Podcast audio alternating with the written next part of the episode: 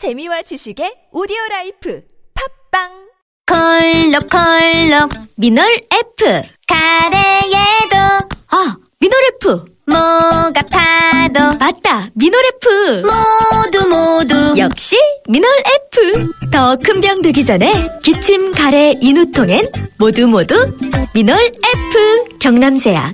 아무도 묻지도 따지지도 않고 가입하셨다고요? 보험은 너무 어려워요. 걱정 마십시오.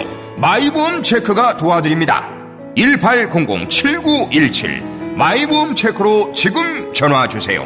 1800-7917 이미 가입한 보험이나 신규 보험도 가장 좋은 조건을 체크해서 찾아드립니다.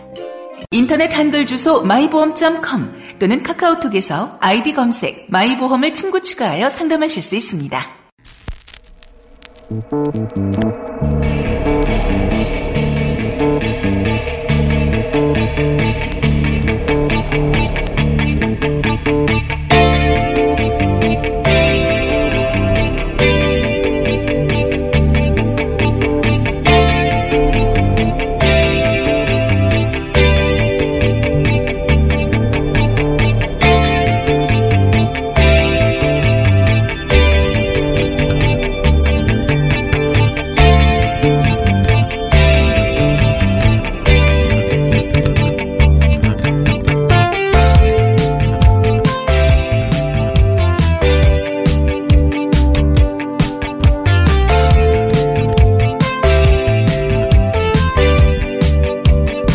안녕하세요. 김호준입니다.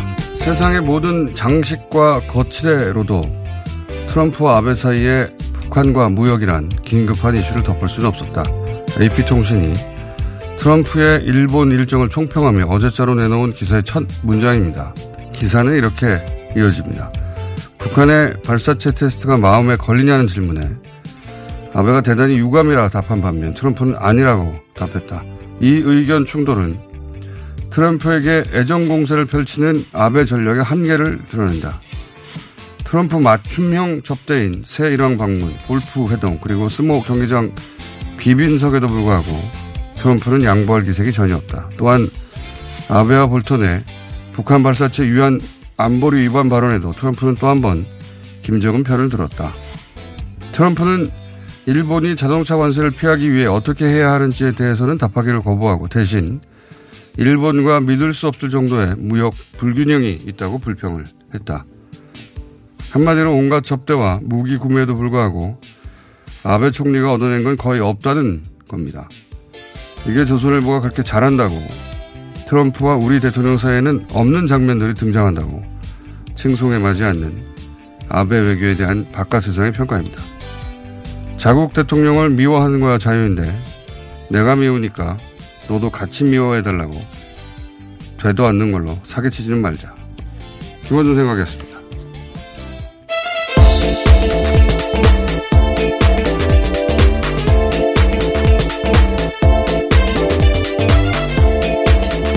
시사인의 김은지입니다. 예. 어제에 이어서 같은 이야기인데 사실 예.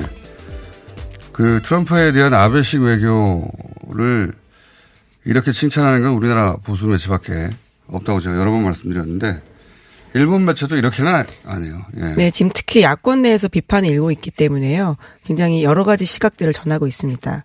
지나치다라는 건데요. 예. 그건 뭐 일본 내에서 나오는 얘기고 제가 말씀드리잖아요. 아베 대통령이 트럼프 대통령이 하는 게 너무 과잉이다 하는 얘기는 일본 내에서 항상 있는 이야기인데 그런데 이제 그렇게 접대를 해도 트럼프 대통령이 이제 기자회견장이나 이럴 때 이런 데서 아베 총리의 발언을 면박 주는 수준으로 반박하는 게 굉장히 많거든요. 이번에도 어김없이 그런 장면이 여러 번 나왔어요.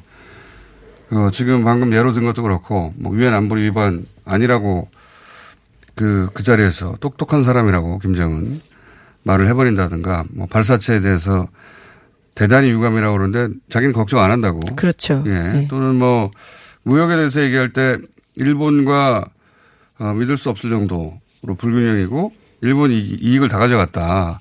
사실은 어, 그 무역 협정에 대해서 그 선거 이후로 미루고 예, 괜찮은 조건으로 협정을 할 거라는 그런 말을 하기를 기대하는 건데 전혀 아닌 거죠. 그리고 그 이 부분에서 특히 민감한 그 농산물 개방 여기 수송에서 여러 번 했지만 농산물 개방에 대해서 기자들이 물었어요. 그러니까 아베 총리는 일본이 원하는 게 이제 TPP 어, 일본의 주도에서 만들었던 그 경제 협정이죠. 환태평양.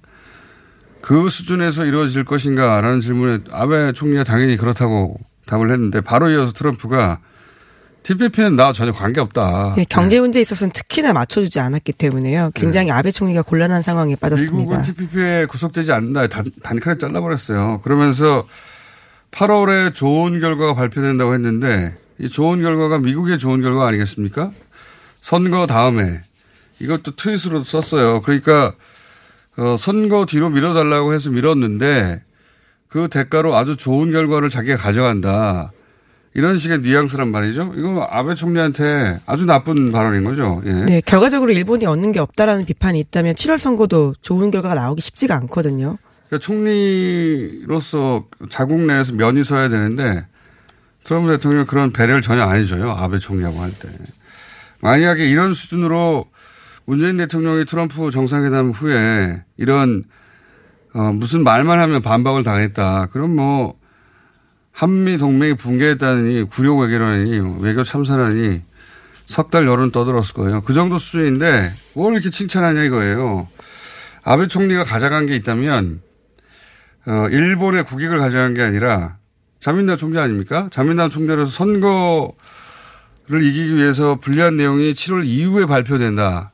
이런 정, 정파적 이익을 가져간, 가져간 밖에 없어요. 근데 그것도 사실은 이후에 정말 그렇게 무역, 무역 협상이 제대로 되지 않는다라고 하면요. 7월 선거도 그렇게 보장하기 쉽지 않을 것으로 보입니다. 정말 조삼모사에 불과한 것들이라서요. 일단 덮어뒀으니까 네. 이거는 정파 이익은 보였을지 모르겠지만 국익을 보호한 건 아니기 때문에 외교를 잘한다 할 수 없는 거예요. 예. 네, 그래서 미국의 CNN 방송도 이렇게 평가하고 있는데요. 아베 총리의 우정 공세를 무색하게 만드는 깜짝 발언이었다라고 하면서 트럼프 대통령의 이번 행동에 대해서는 아베 총리가 민망했다라는 취지의 이야기를 하고 아니, 뭐 있습니다. 민망한 적이 한두 번이냐 이거죠. 이거죠. 자, 그- 그래서 그 자꾸 아베 외교를 끌어다가 일본은 잘하고 우리가 못한다는 얘기 그만 좀 하라 이겁니다. 자, 첫 번째 뉴스는 뭡니까? 네, 삼성 바이오로직스 사건 계속 전해드리고 있습니다. 삼성 바이오로직스 회계 사건, 회계 사기 사건은 이재용 삼성전자 부회장의 승계 문제와 관련이 깊은데요. 검찰 수사의 본류도 이쪽입니다. 2015년 제일모직과 삼성물산이 합병할 때도 의도적으로 제일모직 가치를 높이고 삼성물산 가치를 내렸다라는 의혹은 여러 차례 전해드린 바가 있는데요. 이와 관련해서 오늘 아침 한겨레 신문에서 2015년 초 삼성물산이 제일모직과의 합병이 발표되기 직전에 특이한 행태를 보였다라고 지적하고 있습니다. 그게 뭐냐면 건설 부문에서 강세를 보였던 삼성물산이 그해 초에 신규 주택 공급을 급속히 줄였다라고 하는데요. 브랜드 아파트 유명합니다. 뿐만 아니라 국외 건설 사업 일부는 삼성 엔지니어링에 넘겼다라고 하는데 이조원 규모의 카타르 복합 화력 발전소 공사를 따내고도 이를 공개하지 않았다라고 합니다. 그러니까 주가가 오를 만한 호재는 다 감췄고요. 악재를 쏟아냈다라고 합니다.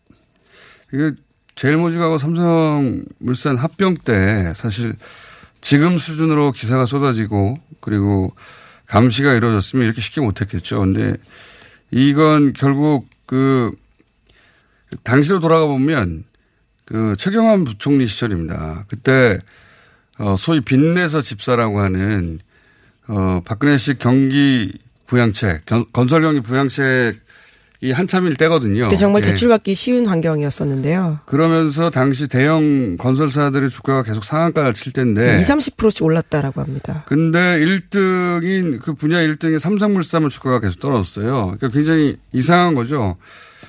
이게 이제 전부 다 이제 그 제일모직과 어, 삼성물산 합병하기 전에 이재용 부회장이 제일모직 제일모직 최대 주주인데 삼성물산 주, 주 식은 주식이 없단 말. 없거든요. 예. 그러니까 그러니까 제일 모직 제일모직 띄우고, 예. 그렇죠. 제일모직 가치는 부풀리고 삼성물산의 가치는 어, 쪼그라뜨리기 위해서 축소하기 위해서 당시 했던 일들 그런 정황들을 지금 모아서 기사화한 건데 이거는 삼성 물산 주식은 하나도 없는 이재용 부회장을 위해서 삼성물산 주주에 대한 배임이죠. 예. 어, 이게 이게 당연히 배임이고 어, 그 자체로도 처벌받아야 될 네, 사안인데 기획이었다면 정말 문제가 되는 사안인데요. 이게 무려 이제 4년, 횟수로 5년 지나고 나서 드러나기 시작한 것이고 이것도 그 검찰 수사에서 이제 구체적으로 드러나겠죠. 이건 지금은 정황들인데 구체적으로 드러날 것이고 이 내용은 저희가 잠시 후에 참여연대와 함께 자세히 좀 네. 다뤄보겠습니다. 그러니까 지금까지 제일 모직 띄웠던 이야기만 저희가 쭉 전해드렸었는데요. 이제 삼성물산 내렸던 이야기도 나오기 시작하는 겁니다. 그러니까요. 제일 모직은 부풀리고 삼성물산은 축소하고 어 그런 말들은 여러 차례 있었는데 이제 구체적으로 나오기 시작하는 거죠. 수사 결과가 어느 정도 나오면 이제 이게 조금 더 우리가 몰랐던 정황들이 나오겠죠. 예. 자 그런 얘기고요. 그 굉장히 중요한 뉴스들인데 이 내용에 이게 삼성에 관련된 건 우리나라 1등 기업이고 액수도 어마어마하고 예. 국정농단과 관련이 있어서 굉장히 큰 사건인데 보도량이 그만큼은 안 나와서 저희가 계속 1번으로 다루고 있습니다. 자 다음은요. 네, 외교부가 한미 정상의 통화 유출 사건과 관련한 조사를 마무리했습니다. 외교부는 강효상 자유한국당 의원과 주미 한국대사관 외교관인 기익 씨를 고발할 예정인데요. 조사 결과 강효상 자유한국당 의원은 주미 한국대사관 외교관인 기익 씨에게 통화 내용을 정리한 자료를 확인해 달라고 요구했다라고 합니다. 그러자 기익 씨가 강 의원에게 두 정상의 통화 내용을 사실상, 사실상 거의 읽어줬다라고 합니다. 이거는 초기 보도된 해명하고는 다르네요. 그 초기에 보도된 것은 어, 기억나는 대로 알려줬다 수준이었는데 지금 이제 외교부에서 조사를 한 결과로는 자료를 보고 읽어줬다는 거잖아요. 그렇죠. 예, 예. 예. 이거는 뭐, 어, 법적 처벌이 불가한 것 같고요. 그, 그 빠져나가기 불가한 것 같고 그리고 또 이제 또 한 가지 밝혀진 것은 이게 처음 있는 일이 아니라, 어, 세 번 정도 있었다는 거 아닙니까? 네, 앞서서 예. 3월과 4월에도 그런 일이 있었다라고 하는 건데요. 총 세 번이라는 겁니다. 이렇게 되면 그 이거를 어 그렇게 정치적으로 이용할 줄 몰랐다고 하는 외교관의 해명도 설득력이 떨어지게 되는 거죠. 그 내용상으로는 몰랐을 수 있었는데 이번에 한 번이라면 그게 무슨 뭐 예를 들어서 우리 대통령이 트럼프 대통령을 초청했다는 게 무슨 기밀 어 그러니까 그걸 밝혔을 때 구력 외교가 되다 된다라거나 그런 프레임을 사용될 리가 없다고 생각했다는 게 한 번이면 납득할 수 있는데 여러 차례 했다면 더군다나 경험이 많은 외교관이라면 그렇죠. 네, 그 해명도 고지고대로 들리지 않는 대목이 있고 네, 앞서서 강효상 의원이 했던 것이 국회 대정부 질문에서 하거나 혹은 언론사에다가 이야기를 한 거거든요. 그렇기 때문에 전혀 그 외교관이 이런 내용들을 몰랐다라고 보기는 힘들 것으로 보입니다. 그러니까요. 이게 자기가 말을 하면 그게 어떤 식으로든지 정치적으로 이용될 거를 전혀 가늠조차 못했다는 해명은 설득력이 떨어지는 것 같고 더군다나 이제 그 원래 국회의원들은 여기저기 전화해서 뭘 물어봐요. 예. 그리고 그거 외교부도 그 예외가 아니고 그런데 이제 정상관 통화 내용을 묻고 답하는 게 이게 관례냐. 이건 말이 안 되는 것 같거든요. 예, 그리고 애초에 그 자료에 접근할 수 없는 인사라고 하거든요. 해당 외교관은요. 그렇기 때문에 굉장히 무리하게 그 자료에 접근해서 이번에 그 내용까지 알려준 겁니다. 강효상 의원의 해명도 말이 안 되는 게 본인은 그게 뭐가 기밀이냐 상식이지 이렇게 답하는데 상식인 걸 무슨 기자회견을 합니까? 예.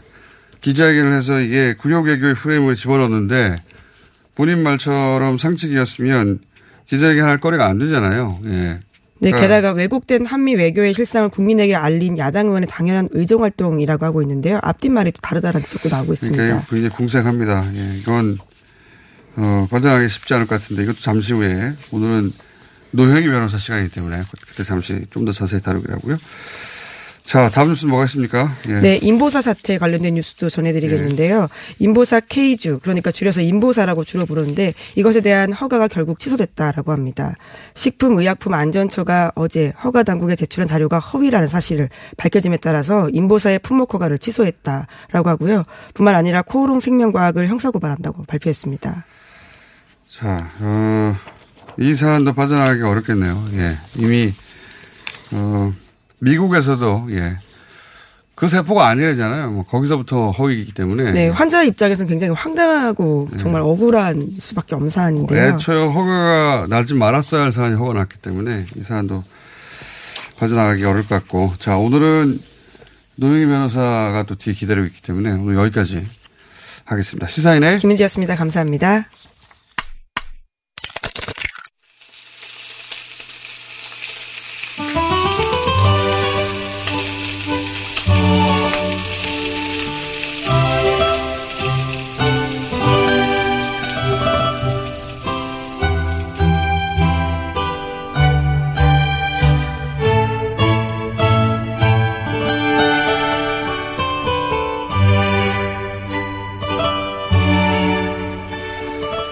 자, 어, 뉴스공장이 주로 다루진 않으나 사회적 관심을 끄는 그래서 뉴스공장이 놓치고 한 사건들 한 주에 정리해 주시는 분입니다. 노영의 노른자 노영희 변호사님 나오셨습니다. 네, 안녕하십니까. 예.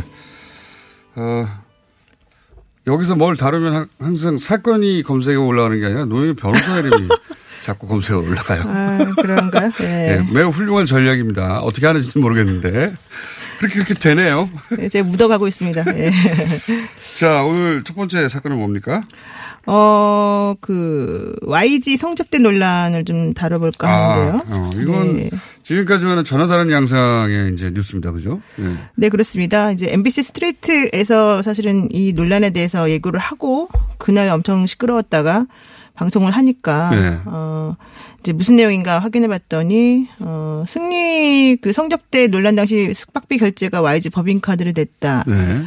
그래서 이제 단순히 승리가 횡령을 한 것이냐 이런 얘기만 계속 나왔었는데 그렇죠. 근데 그게 이제 소속 연예인들이 뭐 법인카드로 먼저 결제하고 나중에 개인적으로 그 채워 넣는다 뭐 이런 식으로 해명했고 그게 그럴 수도 있다 싶고 싶어서 넘어갔는데 네, 그렇죠. 근데 예. 이제 2014년 7월 달에 YG가 그 동남아 재력가 두 명한테 성접대를 했다는 내용이 구체적으로 지금 나와 있고 아, 이건 양상이 다른 그러니까 소속사의 한 연예인이 아니라 소속사를 네. 상징하는 대표가 이렇게 되면 YG 전체가 영향을 받죠 이제. 그렇죠. 그래서 네. 이제 그 양현석 YG 대표하고 특히 YG 소속 가수 유명한 가수 뭐라고 하는데요.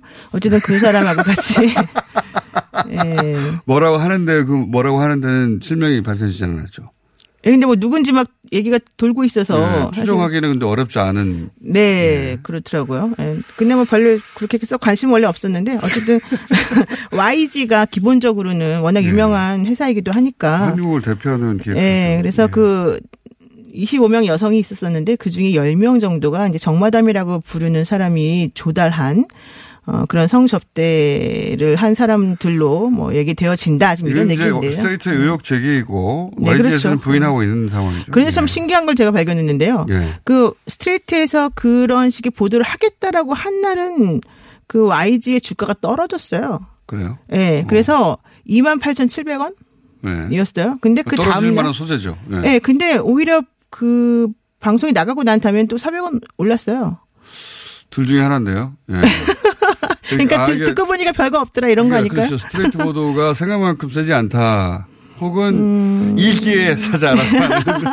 그랬을 수 있는데 네. 근데 기본적으로 지난 1년 동안 하도 시끄러워서 전체적으로는 한 50% 정도 이게 떨어졌답니다. 그, 그 주가 자체가. 그렇죠. 본익선 사건으로 인해서 피해를 회사가 입었죠. 당연히. 그렇죠. 그러니까 예. 지난 1월 7일 그 5만 800원이었다가 이제 지금 현재는 2만 오늘 그러니까 어제 오늘은 이제 2만 9,100원이거든요. 절반은 예, 예, 예. 굉장히 큰 피해를 입었네요. 근데 진짜. 사실 이런 식의 주가의 움직임은 좀 일반적이지 않을 수도 있는 게 대한항공이라던가 예. 아시아나라던가 이제 총수들이 그만둔다 그러니까 갑자기 막 그 주가가 또 뛰고 막 그러잖아요.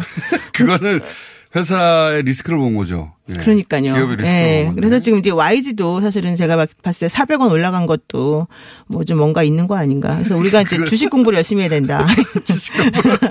왜 올랐을까 이해를 못하기 네, 예, 때문에 이해를 못하기 때문에. 주식 음. 공부를 열심히 해야 된다가 오늘 주제입니까? 아닙니다. 어쨌든 네, 그래서 이제 그런 것들도 있더라. 그래서 제가 이제 알려드리는 거고요. 제가 궁금한 거는 예. 이 YG의 성접대가 뭐가 그렇게 중요한가? 이게 음. 왜 우리가 여기서 다뤄야 되는 내용인가? 가져오셨어요. 왜 근데? 예, 그렇잖아요. 그래서 네. 그게 사실 중요한 이유 중에 하나가 물론 이제 재미있는 것도 있어요. 사실 좀 자극적이고. 근데 네. 그런 것보다는 결과적으로 기획사를 운영하는 대표라고 한다면 자기 회사를 키우고 사람들을 한류 뭐 비슷하게 외국으로 내보내고 하려면 투자도 많이 받아야 되고 외국에 큰 손하고 연결시켜야 되는 건 당연한 네. 거니까 접대하는 것 자체를 뭐라고 할 수는 없다. 다만 그 접대 방식이 불법적이고 어, 또 전반적으로 지금 사회 적으로 용인되지 않는 방식이라면 당연히 문제다. 그래서 네. 이걸 좀 하- 알아보는 건데 여기 또 이 황하나 씨가 또 깊이 관여되어 있다. 이런 아, 예, 그렇습니다. 그러니까 남양유업 청업자 청업자 외손녀였던 황하나 씨가 또 여기에서도 그 성접대 자리에 영어 통역을 잘하는 그리고 재벌가들과 자연스럽게 잘 어울릴 만한 인물로 연예계와 가까웠나. 보군요. 예. 그런 것 같아요. 그래서 이 참석했다는 것만으로 지금 거기서 뭐 마약이 이용됐다든 그런 건 아니잖아요. 그렇죠. 이제 예. 이 황하나 씨가 이 YG 접대 자리에 있었다라는 얘기는 마약하고는 무관한 것 같고요. 예. 여기 이제 그 정마담이라고 그 사람이 동원한 그 화력의 정마담. 예. 그 정마담이라고도 등장했습니까? 제가 보지를 못해가지고 이건. 네, 정마담이라고 하는 그 화력의 큰 손의 여성, 큰 손인 여성이 네. 10명 정말로 정도의 큰 손이에요? 제가 못 만나봐서 확인해보고 연락드리겠습니다. 예. 어쨌든 그래서 그렇게 불리는. 예. 그래서 이분이 이제 템프로라고 하는 가라오케 업소를 운영한다. 근데 여성을 관리하고 투입한다 이런 얘기가 지금 나와 있어요. 근데 이걸 또 그 누리꾼들이 정리해가지고 제보했다는 얘기가 있습니다. 그래서 음. 지금 이 YG와 관련된 이 정마담이 왜 필요했던가가 바로 이 YG가 갑자기 크게 된 배경, 그다음에 승리가 이 사건에서 또 어, 차지한 역할 이런 것하고 다 연결되어 있는 것 같고 이게 뭐. 일단 그 기획사 측에서는 부인하고 있으니까 이제 그렇죠. 다퉈질 사안이긴 한데 그리고 또 공소시효도 사실은 한 달도 안 남았어요. 한 달 정도밖에 아, 안? 남았어요. 예. 왜냐면 성매매 알선이라고 하는 거는 공소시효가 기본적으로 5년이잖아요. 어, 만약에 근데 이게 의혹이 일부라도 사실로 드러나면 이건 보고 배운 게 되기 때문에 YG YG라는 게 무슨 물건을 생산하는 곳이 아니라 결국은 이미지를 파는 곳이고 그렇죠. 배우들 혹은 그 소속 가수 아티스트의 시- 실력과 함께 이미지를 파는 건데 이거 피해가 크겠네요. 예. 근데 사실은 이 양현석 대표가 처벌받기는 어려울 것 같아요. 음. 왜냐면은 성매매 알선이라고 하는 걸 구체적으로 했다라는 게 뭔가가 나와야 되잖아요. 게다가 그걸 본인이 지시하거나 혹은 아- 인지하고 있었다 뭐 이게 있어야 될 텐데 예, 그런데 이제 중요한 거는 버닝썬 클럽 사건 수사할 때의 그 양상을 보게 되면 그때 당시에도 이 얘기가 잠깐 나왔었다는데 이거를 일부러 수사를 안 한 거 아니냐 의혹이 지금 있거든요. 그러면은 지금 한 달 남겨놓고 사실은 이걸 하기가 어렵겠죠. 게다가 말씀하신 것처럼 이게 구체적으로 성매매 알선을 했는지 안 했는지는 또 따져보면 되게 까다로운 부분이 있어요. 한 달밖에 안 남았어요. 예. 네. 이건 뭐 그 실체가 있다 치면 그렇게 전제하더라도 실체가 밝혀지기는 어렵겠네요. 시간이 예, 너무. 예. 어, 제가 보기에는 어려울 것 같아요. 그래서 또 이것도 이제 얘기만 하다 끝날 것 같고, 그래서 그 YG 대표가 좀 강력히 그냥 부인하면서 시간을 끄는 전략으로, 만약에 제가 YG 대표라면, 음. 내지는 그 YG의 변호사라면, 그렇게 얘기를 할 것 같아요. 그렇겠군요. 예. 네. 물론 아니어서 부인할 수도 있습니다. 예. 제가 변호사 같네요. 예. 네, 그렇습니다. 소송을 안 나눠보셨죠? 근데 여기서 이제 해당 태국, 근데 문제는 태국인인 것 같아요. 그 당시 있었던 태국인이, 예. 그 YG가 2014년부터 관리하던 인물인데 이 사람이 당시에 자리에 있었던 여성 한 명을 성폭행했던 혐의가 있거든요. 아, 그건 양상이 다르네요. 네, 예. 근데 만약에 그게 이제 인정이 되게 되면 양현석 씨가 마련한 그 자리에서 사실은 그런 종류의 불법적인 행동이 벌어진 것이기 때문에 음. 어쩌면 그 사람을 소환해서 뭔가 조사하면 강력히 나올 수도 있는 거죠. 방, 그 방향이 어떻게, 어디를 튈지 모르는 거죠. 음. 그러네요. 예. 예. 그런데- 시작해야 되는 상황. 근데 이 태국인 재력가 일명 밥은 지금 소환에 불응하고 있다. 어, 예, 이렇게 나오고 있습니다. 그렇군요. 왜냐면은- 수사에 들어갔나요? 소, 소환 네, 수사는 들어갔는데요. 네, 버닝썬에서 피해 여성이 밥에게 끌려 나갈 때 YG 계열사 대표 김모 씨가 함께 밖으로 따라 나갔다는 목격자 진술이 나왔거든요. 어, 그건 다른 양상이네. 네, 게다가 Y, 그 목격자가 뭐라고 했냐면 YG 그 키 큰 사람이 아예 제가 다 정리할게요. 그리고 근데 아무도 설사에게 두 사람이 뭐 어떻게 한다 하더라도 뭐 이런 식으로 말하는 걸 들었다는 거예요. 어, 근데 그 자리에 또그 양현석 사장이 대표가 있, 있었나요? 그래서 경찰이 생각하는 거는 네. 이 태국인 밥이 YG 대표 그러니까 YG의 양현석 대표. 는 물론이고 계열사 대표 김 씨랑 다 같이 긴밀한 관계 를 유지했을 것이다. 왜냐하면 특별 관리를 계속 하고 있었기 때문에. 긴밀한. 관계까지는 뭐 맞다 손 치더라도 그게 이제 이런 성폭행을 묵인했거나. 네. 방조했거나 이거 이거에 대표가 연루됐는가를 입증해야 되잖아요. 예, 그리고 또 하나 이제 반대되는 좋은 자료를 쓸 수도 있어요. 왜냐하면 만약에 성 접대를 시켰다고 한다면 성폭행을 할 이유가 없잖아요. 그렇죠. 예, 그러니까 오히려 어, 이거 봐라. 모르죠. 근데 이럴 수도 그- 있는 거죠. 그건 모르겠습니다. 25명 중에 그 15명이 그- 포함이 될까요? 그 양반이 정신적으로 문제가 있을 수도 있잖아요. 예, 예, 하여튼 그렇습니다. 예. 어쨌든 그 그런 정황이 있다. 그래서 거기서 새로운 사건이 터질 수도 있다는 말씀이죠. 그렇죠. 예. 근데 어쨌든 양 대표가 모임에 가긴 했지만 성접대는 안 했다. 이런 얘기를 하고 있으니까요. 예. 근데 시간이 너무 없어서 어떨지 모르겠습니다. 자, 어, 지금까지 어, 진척은 그 정도고요. 이 사건은 두 번째는 뭡니까? 두 번째는 준비해 오셨는데. 두 번째는 이제 강효상 자유한국당 아. 의원에게 그 외교 기밀과 관련된 그 네. 통화 내역 유- 누출 유설, 그러니까 누설 이런 건데요. 어, 실질적으로 이 그 K라고 하는 이 외교관을 예.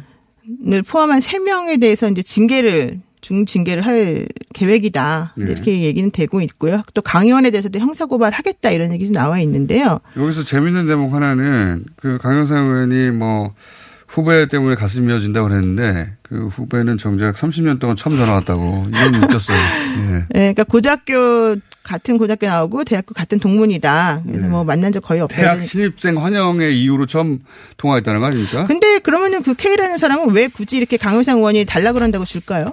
근데 이제 저런 건 있어요. 국회의원들이 예, 이렇게 공무원들에게 요구하면 공무원들이 여러 가지 이유로 안면 때문이거나 혹은 뭐 나중에 자신의 진로라든가 혹은 뭐 관계를 위해서 어 그 공개해서는 안 되는 기밀 빼고는 그런 잘 알려줍니다. 근데 아 그래요? 예, 잘 알려준다는 게 이제 정도의 차이는 있지만 어쨌든 어 관계를 맺어야 되니까 국회하고도 의회하고도 행정부가 좋은 관계를 맺길 원하는 경우가 많이 있거든요. 근데 예. 이거는 이제 경우가 좀 다른 거죠. 네. 저는 그래서 강효상 의원이 이제 의원과 관련해서 두 가지가 제가 궁금한 점이 있어서 여쭤보려고 그러는데요. 하나는 이분이 왜 이 타임에 5월 9일날 기자회견을 했거든요. 네. 이 타임에 왜 이런 종류의 내용으로 기자회견을 했을까? 강용상 의원이요. 네, 두 번째로는 그 내용이 되게 왜곡되어 있는 거잖아요. 실제 그 외교관들 받은 것하고 또 완전히 다르게 반대 방향으로. 그렇죠. 구력 외교라고. 그러면 그런 것들은 사실은 그 구력 외교를 외교를 일부러 남 그 국민들에게 알리면서 이제 뭐 가짜 뉴스를 양산하는 분위기로 간다. 이거는 사실 정치적 목적이 있을 수가 있기 때문에 그럴 수 있다고 치는데 그러면은 굳이 그 타임에 기자회견을 열어서 이렇게 이목을 집중시키고 이런 건 이유가 뭘까? 우선 구력 외교는 프레임이기 때문에 오랫동안 그러니까 네. 문재인식 외교가 어 이게 외교 참사다라고 하는 프레임을 계속 주장해 왔으니까 근데, 근데 이제 되지 않는 건이 안 되는 걸 가지고 트럼프 대통령 보고 저는 트럼프 대통령이 한국을 방문하고 싶어라고 했는데 문재인 대통령이 오지 마. 그랬으면 기사거리가 되죠. 통로할 예, 한미 관계를 붕괴시킨다고. 이거는 오라고 한 거니까 아무 문제가 없는 건데 어쨌든 얻긴 그러니까 얻었고 왜 그러냐면요. 되게 네. 지금 말씀하신 데 궁색하잖아요. 예, 굉장히 궁색하죠. 예, 공장장님이 궁색하게 말할 정도면 사실 기자회견을 할 거예요. 이유가 전혀 없는 내용이죠. 그렇죠. 그러면 또 하나 생각해 볼 수 있는 건 나는 이 정도의 그 정보 라인을 가지고 있다고 하는 그거를 이렇게 뽕냄? 보여주려고 사람들에게 예, 뽕냄. 어, 예. 저는 이제 그것도 뭐 가능하긴 할 것 같은데 네. 그거보다는 본인이 그, 그 당시에 처해 있던 상황이 되게 위급했다. 어떤 의미에서요? 그 5월 9일을 즈음으로 해가지고는 당시에 이제 장자연 사건 수사가 이제 막바지에 치달았었었고 아, 그래서 조선일보 편집장 출신이어서 네 그때 당시 이제 이목을 돌릴 필요가 있었다? 그건 모르겠고요. 그래서 당시에 이제 진상조사단이 그 결과를 내놓겠다고 하면서 계속 나온 보도 중에 하나가 강효상 의원이 당시에 재직할 때 아. 대책단을 꾸려가지고 조직적으로 대응했다는 얘기가 계속 나왔었어요. 그 사건의 관점에서 보자면 그런 이유. 그래서 그 당시에 사실은 다 상당히 곤란한 지경에 있었다는 거예요. 그러면 본인만 곤란한 게 아니라 위아래 양옆으로 다 곤란할 거란 말이죠. 그런 상황에서 본인에게 어차피 이제 이런 식으로 이게 와 있잖아요. 그런데 그러면은 저 같으면 그 시선을 돌리기 위해서 뭔가 하나를 터트려줘야 된다. 그런데 터트려줄 때 그 방향을 아까 말씀하신 구력에게 프레임이라고 하는 그런 방향을 만들어 놓으면 왜냐하면 지금 통화 내용을 보면은 우리가 다 아는데 그럼에도 불구하고 그렇게 만들어 놓으면 사람들한테 임팩트 있게 먼저 다가가는 바로 그 내용 그 내용에 사람들이 딱 꽂히기 때문에 아 이 사람은 정치적 희생자다. 이제 이런 식으로 그러니까 갈 수가 있지 않았을까? 희생양 프레임을 만들기 위해서 본인이 그건 뭐 오로지 저희 추측이기 그러니까 이거 때문에. 그럼 그런 전제라면 내가 이런 기자회견을 하면 어 나를 탄압하겠지 라는 걸 전제하는 거 아닙니까? 그렇죠 그러니까 탄압이라기보다는 나에 대해서 뭔가 이미 나오겠지 그것이 범죄 행위임을 알고 말한 거기 때문에 더 죄가 가중되겠네요. 그거는 모르죠 그래도 그렇게까지 그 또- 시나리오대로면. 네, 예. 그렇게까지 말하기는 곤란하고요. 이분이 비례대표라 또 이런 관점에서 볼 수도 있습니다. 비례대표인데, 어, 이제 지역구도 받아야 되고 공천도 받아야 되잖아요. 근데 비례대표가 지역구 받기가 쉽지 않고 국면이 얼마, 그러니까 얼마 나- 시간이 남지 않았는데 본인의 존재감을 드러내기 위해서 뭔가 하긴 해야 되는데 근데 이제 어쨌든 기밀을 받았는데 기밀이 별 내용이 안 되는 거예요. 하지만 어, 이렇게 자기가 말만 해주면 프레임을 또 언론들이 짜주겠지, 보수 매체들이. 이런, 어, 신뢰하에. 예, 그렇죠. 그리고, 홈램을 한 게 아닌가. 그리고 정청래 의원이 예전에도 이제 그런 비슷한 얘기를 했다고 지금 계속 한국에서 공격하잖아요. 그러니까 네. 그런 것도 다 알고 있었겠죠. 그러니까 삼박자가 다 맞아떨어진 게 아닌가. 알겠습니다. 예. 그리고 강효상 의원이 이런 일을 상식적으로는 해서 얻을 이득이 없는데 왜 그랬느냐에 대해서 이제 그렇죠. 추론을 해보는 시간이거든요. 그렇죠. 예. 왜냐하면 바보가 아니니까.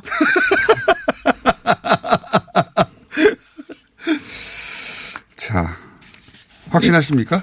아니요. 저 확신하지 않습니다. 절대. 자, 오늘은 예, 고맙습니다. 여기까지 하겠습니다. 예, 고맙습니다. 노영희 변호사였습니다. 자동차에서 발생한 대기오염 물질이 서울에서 발생된 미세먼지의 3분의 1을 넘게 차지한다는 사실 아시죠? 서울시는 노후 차량의 조기 폐차 비용과 저공해 조치를 지원하고 친환경 차량인 전기차, 수소차, 전기 이륜차 구입 시 보조금도 지급하고 있습니다. 그리고 택시, 버스, 화물차 및 어린이 통학 차량 등의 친환경 차량 보급에도 힘쓰고 있습니다. 서울시는 시민들과 함께 친환경 자동차로 맑은 서울을 만들어갑니다. 자세한 사항은 120 다산 콜센터로 문의하세요. 이 캠페인은 서울특별시와 함께합니다. 이게 무슨 일이지? 로션 하나 바꿨을 뿐인데 내 얼굴이 어떻게 된 거야? 오빠, 얼굴이 왜 이래? 지혜야, 도대체 뭘 했길래 얼굴이 이렇게 환하고 탱탱해진 거야? 헤이브로 맨즈 브라운 올인원으로 로션 하나만 바꿨는데 얼굴이 엄청 환해지고 피부결도 좋아졌어. 잠깐, 그거 이름이 뭐라고? 로션 하나로 내 얼굴에 환한 마법이 시작된다. 헤이브로 맨즈 브라운 올인원 로션.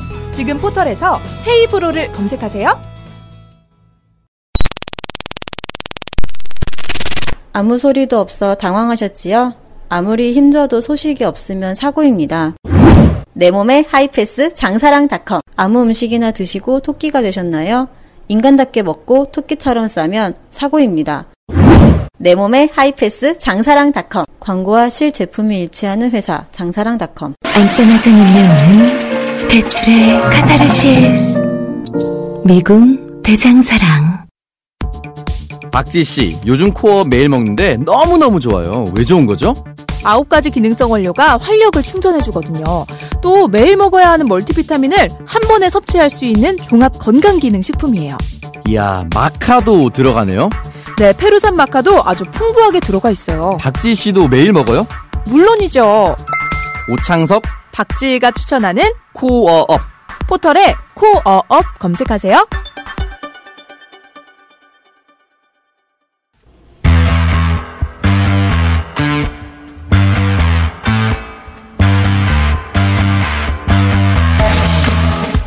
참여연대가 제일모직과 삼성물산 합병 당시의 합병 비율이 잘못됐다. 어, 그것을 여러 가지 비리가 밝혀진 지금 정상적으로 보정하면 이렇다. 어, 그 결과 삼성전자, 삼성전자 이재용 부회장이 최대 3조 6천억의 부당이익을 취했다라고 하는 보고서를 발표했습니다. 네. 이 보고서를 사실상 만드신 홍순탁 참여연대 경제금융센터 실행위원 나오셨습니다. 안녕하십니까? 네, 안녕하세요. 네. 이 회계사란 말이 빠졌네요. 홍순탁 회계사입니다. 네. 더 이상 회계업계에서 먹고 살 수가 없어서 빼셔도 됩니다. 자, 결과부터 말씀드리면 그 합병 때는 대략 1대 3, 뭐 1대 0.3, 0.35인데 어, 정확하게는. 예. 그러니까 제일모직 한 주가 삼성물산 세조의 가치를 가진다 대략. 그렇죠. 예, 이 정도 비율로 합병 비율을 결정해서 합병을 했어요. 그러니까 제일모직이 삼성물산보다 세 배나 가치 있는 회사라는 거죠. 그한 주당으로 따지면 예. 예. 그런데 이제 여기 말들이 많은 거 아닙니까? 어, 지금 여러 가지 비, 비위도 밝혀지고 있고. 그래서 이제 참여연대는 이 비율이 안 맞다고 예전부터 주장해 오셨고 홍수탁 회사님은 사실은 이 과정에서의 비위도 어, 직접 처음 제기해서 밝혀낸 분이기도 한데 보증을 했더니 대략 어, 최소 1대 0.7에서 최대 1대 1.18 그러니까 어, 아무리 많이 잡아도 그 제일모직의 가치를 삼성물산하고 0.7 정도의 비율이거나 아니면은 삼성물산이 더 가치가 높더라. 예, 뭐 대충 거죠. 평균이면 비슷하다. 예, 평균 예. 내면 뭐 1대 1이면 그나마 이해할 수 있다. 뭐 이런 보정 비율을 어, 추정하고 그 추정치에 근거하여 그러면 뭐 이득이 얼마나 되냐 따져봤더니 3조가 넘더라 이런 거 아닙니까? 맞습니다. 예. 네. 그런 보고서가 나왔고요. 이 보고서는 참여연대 홈페이지 가면 다운받아서 볼 수 있습니다. 많이 다운 받으십시오. 네. 근데 제가 오늘 모신 이유는 그런 전문적인 영역보다는 왜냐하면 이거는 이거보다 더 높게 나올 수도 있고 이거보다 조금 더 절, 적게 나올 수도 있잖아요, 그죠? 그러니까 좀 오해가 있으면 안 되는 부분이요. 예. 어, 상장 회사 간 합병 비율은 우리나라는 주가에 따라서 나오도록 되어 있어요. 예. 그래서 흔히들 주가에 따라 나오는데 어쩌란 말이냐 예. 이런 말들 하는데 주가는 이상하게 움직이기도 하자, 하잖아요. 그렇죠. 급등하기도 하고 급락하기도 하고 예, 예. 기업의 가치랑 다르게 움직이는 때가 많은 거죠. 사실 예, 예. 그게 있기 때문에 워렌 버핏이 존재하는 거잖아요. 진정한 가치는 낮은데 주- 주가가 예. 아, 진정한 가치는 높은데 주가가 낮으면 예. 그걸 사서 기다리면 돈을 번다는 게 가치 투자잖아요. 그렇죠. 그러니까 주가가 항상 믿을 만한 정보는 아니거든요. 그렇죠. 그러니까 주가에 따라서 합병 비율을 정한다고 해도 왜 하필 오늘이야? 그렇죠. 한달 어, 후에 하면 안 돼? 음. 두달 후에 하면 안 돼? 이런 문제가 있기 때문에 어, 기업의 진정한 가치를 따져보는 거거든요. 그러니까 예. 삼성물산의 건설 사업 가치는 얼마나 되는지, 예. 뭐 보유 주식 가치는 얼마나 되는지, 예. 또 제일모직은 무슨 사업을 하고 있는지 이런 것들을 다 따져봐서 진정한 가치를 계산해 보고 그 가치가 주가랑 너무 괴리가 크다. 그러면 합병을 접어야죠. 예. 나중에 하자. 회사가 가진 본질적 가치를 따지게 되는 건데. 근데 그 예. 작업을 삼성물산과 제일모직 했을 수밖에 없거든요. 그렇죠. 근데 그거를 안진회계법인 삼정회계법을 통해서 했다고 알려져 있었는데 예. 그 보고서가 지금까지 안 나왔어요. 예. 너무 궁금한데 안 나왔었는데 어 지난주에 심상정 의원님 그 보고서를 공개해 주셨고 예. 이제 그 보고서를 보니까 너무 황당한 게 많은 거예요. 너무 자, 황당한 그 게. 황당한 내용을 좀 자세히 어, 도대체 어떻게 이 사- 제일모직의 가치는 부풀리고 삼성물산의 가치는 떨어뜨렸는지 그 구체적인 내용을 좀 들여다보면 개인적으로 가장 황당한 거 1번이 뭡니까? 제일모직 바이오죠. 제일모직 바이오. 제일모직 바이오 사업 부문에 네. 대한 가치를 2.9조인가요? 거의 3조를 책정했는데. 그러니까 이 숫자 감이 워낙 숫자가 크니까 없으실 네. 수 있는데 삼성물산의 건설은 최고고 최고거든요. 예, 래미안 일등이죠. 브랜드가 있고 예. 사실 래미안 아파트라고 하면 모든 사람들이 살고 싶은 아파트. 저는 아닌데요. 어쨌든 아파트 업계 브랜드 1위고 건설 업계 1위죠. 같은 동네에 있어도 래미안이면 아파트 값이 더 오르니까. 그래요? 예. 그런데 래미안 이 래미안을 포함하는 삼성물산 건설 예. 사실 삼성을 키워낸 그렇죠. 핵심 사업부의 가치를 3조로 봤습니다. 3조. 어. 그러니까 지금 레미안 브랜드의 가치를 3조라고 생각하시고 그 다음 얘기를 들으시면 되는데요. 제일모직 바이오 사업이라는 게 있다고 합니다. 그게 3조 정도 평가. 그거를 3조로 평가했는데요. 어, 한겨레 기사에 따르면 예. 이 보고서를 그러니까 안진의 보고서를 국민연금이 전달받았고 예. 국민연금 담당자가 보기에도 들어온 적이 없는 내용이어서 제일모직에 무슨 바이오 사업부가 있지? 뭐 이런 거 아닙니까? 그래서 제일모직 홍보 담당자한테 전화를 했다는 거예요. 제일모직은 에버랜드인데요. 그렇죠. 놀이터인데. 예. 이게 뭐냐 했더니 예. 담당자가 나도 모른다. 나도 담당자가 모르는 비밀 사업 부가 있는 홍보 네. 담당자면 회사가 신규 사업을 한다고 하면 어벤져스입니까? 열심히 설명하고 다니 홍보하고 다녀야 되는데 나도 모르겠다. 그랬다가 다음 날 전화해서 알려준 게 에버랜드에 동물 식물 있지 않냐. 사자, 호랑이, 꽃나무가 있고 이런 것들을 이용한 바이오 소재, 뭐 바이오 헬스 사업을 구상하고 있다. 그러니까 동물이 바이오다라는 거까지는 그렇다고 쳐요. 근데 그게 3조의 가치가 있냐도 별개의 문제긴 하지만 그런 사업을 구상하고 있다. 그쵸, 있는 게 구상- 아니라 네, 구상하고 있다. 예. 동물로부터 무슨 뭘 추출해가지고 그 바이오 사업을 하고 있는 게 아니라 구상하고 있다. 그래서 그 가치를 그래서 그 가치인데 그 사업부는 그때도 없었지만 음. 그러면 혹시 지금은 있는지 찾아보면 지금도 없어요. 그러니까 존재하지 않는 사업부에 3조의 가치를 책정했다는 거 아닙니까? 아까 그 3조가 레미안을 포함한 삼성물산을 3조로 평가하면서 존재하지도 않고 담당자도 모르는 서- 그리고 이게 어, 느 정도 엉터리라냐 엉터리냐면 예. 합병을 당할 때 2015년 6월에 삼성이 여러 가지 홍보자를 뿌렸거든요. 예. 새로운 비전, 예. 새로운 성장 동력, 신소종 사업 어디에도 없어요. 아니 어디에 써놨어야 되는데 어떤 자료에도 없고 담당자도 모르고 아니 그걸 공식 자료 쓰기에는 자기들도 이건 너무 말이 안 되는 공식 자료를 못 썼겠죠. 그냥 담당자 말로 그냥 아니 근데 회계법인 보고서에 그 들어가 있다는 거죠. 회계법인에는 숫자를 만들어내야 되니까 그게 3조라는 겁니다. 그게 3조. 야, 레미안 만큼의 이게 엉터리도 이런 숫자를 엉터리가 없네요. 에버랜드에 동식물이 많으니까 그거를 활용해서 바이오 사업을 할 것이다. 그런 구상이 있다. 구상이 있는데 3조짜리 아이디어라는 거 아닙니까, 이게. 그렇죠. 저도 그런 구상할 수 있는데 좀 사줬으면 좋겠어요. 야. 그리고 그때도 없었고 그 사업부는 그 이후로도 사업부는 없고 그런 사업은 아예 사- 한 적도 없는. 네. 앞으로도 안 할 것 같은데요. 야 대단합니다. 그리고 또 어떤 게 있습니까 또? 그래서 두 번째는 삼성 바이오 로직스 지분 가치. 예. 근데 여기에 이제 콜옵션을 누락했다는 거는 그렇죠. 뭐 저희가 예. 여러 번 얘기했던 굉장히 여러 번 부분인데. 했습니다. 예, 근데 부채를 누락했다. 이제 간단하게 다시 한번 설명을 드리면 간단하게 해주세요. 네. 그 당시 삼성 바이오 에피스라는 회사가 대박이라고 나스닥 상장할 거라고 막 그렇죠. 광을 팔았잖아요. 네, 자유사회 자유사회. 네. 근데 걔가 이를테면 10조라고 치면 예. 삼바 로직스는 90%를 가지고 있는 줄 사람들이 다 알았으니까 예. 10조의 90% 구조 국가를 가지고 있는 거고 제일 모직이 9조짜리를 한 46% 들고 있었으니까 예. 어, 근데 이 지분 가치는 4, 5조다. 제일 모직이. 예, 이렇게 제일 주장- 모직이 바이오로직스의 절반 가까이 들고 있고 그리고 바이오로직스는 바이오 에- 에피스의 에피스를 90%를 90% 들고 있고.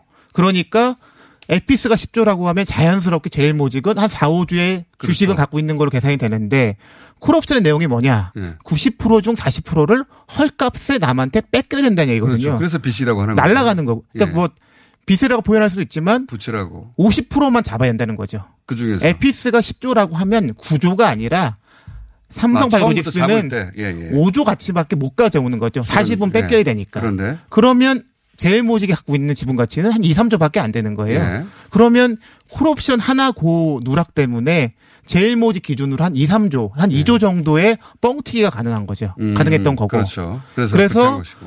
뭐이 삼성바이오 콜옵션 기타 등등 그 증권사 보고서를 인용하면서 생긴 오류들 이런 것들을 종합하면 삼성바이오 지분 가치에서 잘못된 숫자가 한 대략 한 3.6조 정도 나옵니다. 그렇, 그렇군요. 그리고, 어, 또 뭐가 있습니까? 지금 이런, 그, 있지도 않은 사업이라든가 또는 얼토당토한 게. 네, 황당한 거 세 번째. 그러니까 사실 황당한 게 더 많은데 예. 큰 제일 큰 거 세 개만 걸렸어요. 세 개만 걸러냈고요. 제일 큰 거 세 개. 예. 세 번째가 이제 에버랜드에 있는 땅들이 있는데 네. 제일 모직이 가지고 있는 핵심이 에버랜드니까요. 네, 에버랜드 땅들이 에버랜드로부터 승계가 시작된 거 아닙니까? 또 그렇죠. 그렇죠. 근데 이 저희가 가치를 따질 때 어, 영업용으로 쓰는 건, 일테면 우리가 커피숍을 인수할 때, 예. 거기에 커피 머신도 있고, 의자도 있고, 이런 거 있는데, 네. 커피 인수할 때, 컵, 이 커피숍 가치 따로 산정하고, 커피 머신 값 따로 쳐달라고 안 하잖아요. 그건 말이 안 되죠. 예. 왜냐면 커피숍이 돌아가려면, 커피 머신이 머신이랑 땅이랑 다 같이 있어야 되는 그렇죠, 거니까. 그렇죠. 에버랜드의 가치를 인정하려면 예. 놀이기구가 깔고 앉아 있는 땅을 같이 포함해서 보는 거거든요. 그렇죠. 땅이 네. 없어지면 사업에 들어가지 세웁니까? 않은 거니까. 네, 무슨 얘기인지 이해했습니다. 근데 이제 그런데 그런데 이제 그 사업용으로 쓰이지 않는 땅이 있으면 예. 별도로 쳐주긴 하는데 사업용인지 아닌지는 외부에선 모르니까 회사가 음. 표시하도록 되어 있어요. 근데 제일모직이 어떻게 표시했냐? 우리 전부 다 사업용으로 쓰고 있다. 예. 그랬으면 비영업 가치가 비영업용 토지가 없는 거거든요. 팔수 있는 땅이 없는 건데. 그렇죠. 예. 그렇게 봐줘야 되는데 안진에게 법인이 굳이 찾아내서 예. 혹시 안 쓰고 있는 땅 있는 것 같고 예. 이게 땅값이 많이 올랐다는 정보가 있고 예. 그리고 테마파크를 만든다는 설도 있으니 한 1.9조는 잡아줘야겠다. 아, 땅값으로 따로. 네, 땅값으로 어. 따로. 근데 그 논리가 회사는 표시 안, 아, 표시하지 않았지만 내가 보기에는 안 쓰는 땅이 있고 그 땅에. 공시지가가 올랐다는 정보가 존재 있고 뭔가 대규모 테마파크를 만들 것 같다. 아 그런 아 그런 계획을 발표했었죠 사실. 그 용인 씨하고 테마파크 만든다고 물론 안 지었어요 여기도. 합병 전에 발표했고 합병, 합병 후에 이후에 취소했죠. 취소했죠. 맞아요. 이거는 그래도 바이오보다 낫죠. 제일 먼저 바이오 사업부는 처음부터 없었고 이후에도 없었지만 이거는 그래도 그 아, 발표를 개- 했으니까. 개발 계약을 발표한 다음에 그리고 이제 취소했죠. 그리고 개발 계획을 발표하면서 그 관련 땅들을 거의 2조 가까이 잡은 거죠. 예. 예. 예. 그래서 치면 안 되는 땅을 2조로 잡은 거예요. 첫 번째 황당한 건 3조, 두 번째 황당한 건 3.5조, 예. 세 번째 황당한 건 2조. 예. 합치면 한 8.5조를 제일모직에서 뻥튀기를 한 겁니다. 자, 8.5조가 얼마나 큰 가치냐면 자- 레미. 레미안이 3조인데 예. 레미안이 3조인데 그거에 약 3배 되는 거를 아무런 근거 없고 네. 실제 하지도 않았고 나중에 취소했던 걸로 한세배 되는 가치를 뻥튀기 한 거죠. 역시 회계사는 정확하게 예. 숫자로 말씀해 주시니까 확확 들어오네요. 예. 요게 이제 매일 조 단위에 해당되는 잘못들만 따로 1, 2, 3일을 뽑은 것이다. 예. 나머지도 너무 많은데. 물론 모든 숫자를 다 동원하겠죠. 가치를 높, 뻥튀기 하기 위해서. 자, 그럼 거꾸로. 이건 이제 제일모직 가치를 높이기 위해서 한 것이고 삼성물산의 가치를 떨어뜨리기 위해서 한건또 뭐가 있습니까? 이것도 뭐 여러 가지를 한 걸로 보이는데 아직 삼성물산에 대한 보고서는 저희가 입수를 못했어요. 네, 지금은 이제 정황 정도 보도되고 있어요, 그죠? 그러니까 네. 심성정 의원님이 다, 다 공개해 주셨으면 좋았는데 지금 이제 제일모직 쪽 평가한 부분만 이제 공개를 해 주셔서 어, 정의당에서 써먹으려고 하나요? 나중에 한번 더 하시려고 하는 것 같은데요. 자, 지금 언론에 보도된 걸로는 이제 뭐 예를 들어서 공사를 땄는데 숨긴다. 이상한 일이죠. 또는 공사를 땄는데 계열사에 줘버린다. 예. 그리고 해외에서 공사를 수주했는데 뭐한 2조짜리 공사를 수주했는데 안 알려주는 거죠. 숨기고 아 국내에는 국내에서 아파트를 2015년 상반기에 어떤 시장이었냐면 최경환이 2014년 그렇죠. 하반기에 부동산 규제를 확 풀었잖아요. 엄청나게 부동산가 그 그래서 회사들이 올라갔죠. 막 경기가 좋을 때였어요. 신규 공급이 막 늘어나고 경기 예, 건설 경기가 아주 좋을 때죠. 그러니까 어, 건설사들이 경쟁적으로 신규 공급을 막 하던 텐데 레미안만 줄였죠. 나는 안 해. 네. 어, 2015년 상반기 하나도 안 했어요. 나는 안 해. 신규 주택 건설을 안 했어요. 네. 예. 그러면서 레미안 자체를 판단 얘기도 있었습니다 그때. 그런 정보가 시장에 많이 돌았죠. 네. 근데 지금 어, 국내에서 수주를 포기하고 네. 해외 수주를 숨기고 물량을 계약서로 넘겼다는 건 설이 아니고요. 예. 이게 그 재판 과정에서 인정 인정된 사실관계인데 음. 삼성물산 제일모직 합병 관련돼서 합병 무효 소송도 있고요. 네. 합병을 반대하는 주주들이 내 주식을 사주는 가격을 좀 다시 산정해 달라는 네. 소송이 두 가지가 진행되고 너무 있는데 낮게 삼성물산의 주가를 책정했으니까. 그렇죠. 그러니까 난 반대하니까 내 주식 도로 회사에 사달라고 요청했는데 네. 너무 낮게 사준다고 하니까 제대로 산정해 달라는 소송이 있었는데 그 2심 판결에서 2심 아. 재판부가 인정한 사실관계입니다. 실제 일어난 일이군요. 국내 수주 포기했다는 거 재판부가 인정. 어. 해외 수주 숨긴 거 인정. 예. 그리고 계열사 물량으로 계열사로 물량 빼돌린 거 인정. 예. 그래서 그 주장을 받아들여서 되사주는 가격을 변경합니다. 올려줍니다. 음. 그때 인정된 사실관계들입니다. 그리고 이제 레미안 매각한다는 소문이 업계에 돌았던 것은 아마 주가를 떨어뜨리기 위한 마 소문은 있었거든요. 그거에 이제 삼성물산이 의도적으로 퍼뜨렸다까지 사실관계가 확인된 건 아닌데 소문이 있었는데 그 그런 소문이 돌면 주가가 떨어지니까. 실제 예. 주가가 우리나라 건설사 주가들이 그 당시 아주 비슷하게 움직였는데 혼자 거꾸로 갔습니다. 혼자. 네, 혼자만 떨어졌죠. 예. 1등인데. 예. 1등이고 사실 더 잘할 수 있었는데 주가 혼자 떨어졌고요. 그래서 이 삼성물산 영업 가치도 최소한 조금 손을 봐야겠다. 저희가 자료는 없지만 예. 그래서 제일모직 사업보다 삼성 물산 사업이 더 좋거든요. 돈을 더 잘 벌어요. 음. 그러니까 제일모직이 100원 버는 회사라고 하면 영업으로 삼성물산이 300원 정도 버는 회사예요. 그건 2014년 이전에도 그랬고 예. 합병 이후에 사업부별 자료를 보면 2016, 17, 18에도 그래요. 여전히. 네. 예. 그러면 영업적으로는 3배 가치는 쳐줘야 되는데 예. 이 회계법인들이 무슨 짓을 해놨냐면 예. 제일모직 영업으로 버- 가치가 6조. 그런데 삼성물산 영업 가치는 3조. 이렇게 해서 돈은 3배를 더 잘 버는 회사의 가치를 절반으로 깎아놔서 예.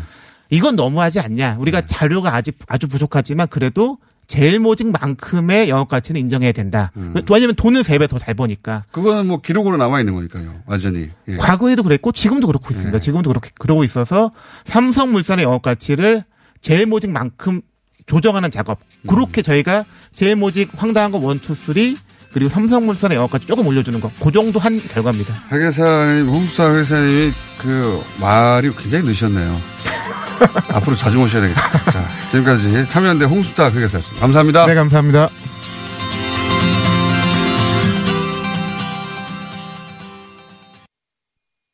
네, 여기는 어린이 보호구역입니다. 등교 중인 어린이 한 명과 잠시 얘기를 나눠보겠습니다. 우리 친구, 차들이 비상등을 켜고 가니까 어떤 것 같아요? 깜빡깜빡 비상등을 켜고 가니까 차가 더 잘 보여요. 운전자도 보행자도 서로 잘 보이는 작은 실천.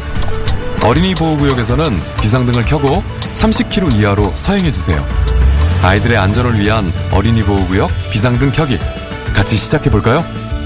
어린이를 지키는 안전운전 모바일 퀴즈 안전운전 캠페인은 너와 나의 서울 I SEOUL U 메르세데스 벤츠 사회공헌위원회 아이들과 미래재단이 함께합니다.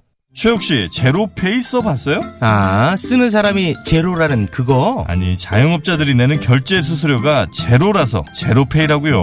그거 쓸 데도 별로 없고. 나 편의점에서 제로페이로 결제했는데? 에? 그거 싫어요? 스마트폰만 보여줘도 결제가 바로 딱!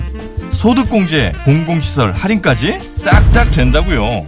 와, 이거 카드 회사에서 알면 난리 나는 거 아니에요? 5월엔 돈 쓸 때도 많은데 제로페이로 쓰면 가게 사장님도 나도 다 남는 장사네. 한번 써봐요. 쓰기도 쉽고 쓸 때도 많으니까. 그래, 써보자. 제로페이. 이 캠페인은 서울특별시와 함께합니다. 중소기업에서 일하는 성현 씨는 두 아이의 아빠입니다. 소득이 적다 보니 급할 땐 신용카드와 고금리 대출을 이용해야 했는데요. 저런 어쩌죠?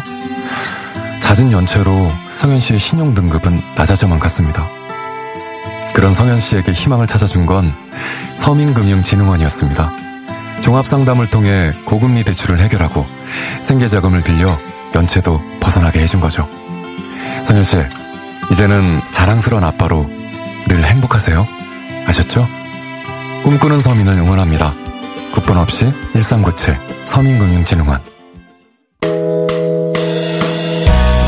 화재 사고 사망자의 절반 이상이 주택에서 발생하고 있어요.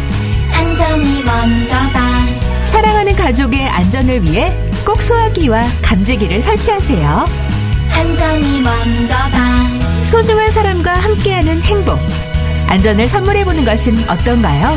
안전이 먼저다 안전을 가장 먼저 생각하는 사회. 작은 실천에서 시작됩니다. 집집마다 소화기, 방방마다 감지기. 이 캠페인은 소방청과 한국소방안전원이 함께합니다. TBS 기상정보입니다. 우리 곁에 항상 가까운 대학 오산대학교 협찬 TBS 기상정보입니다.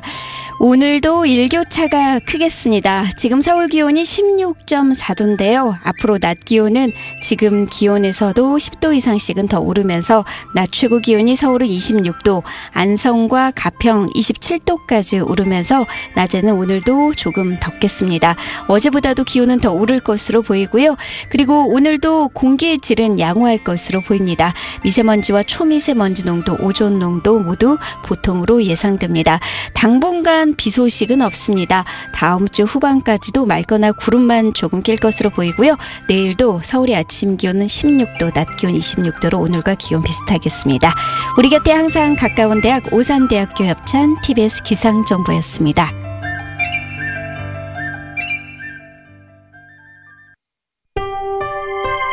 함께 할수록 기분 좋은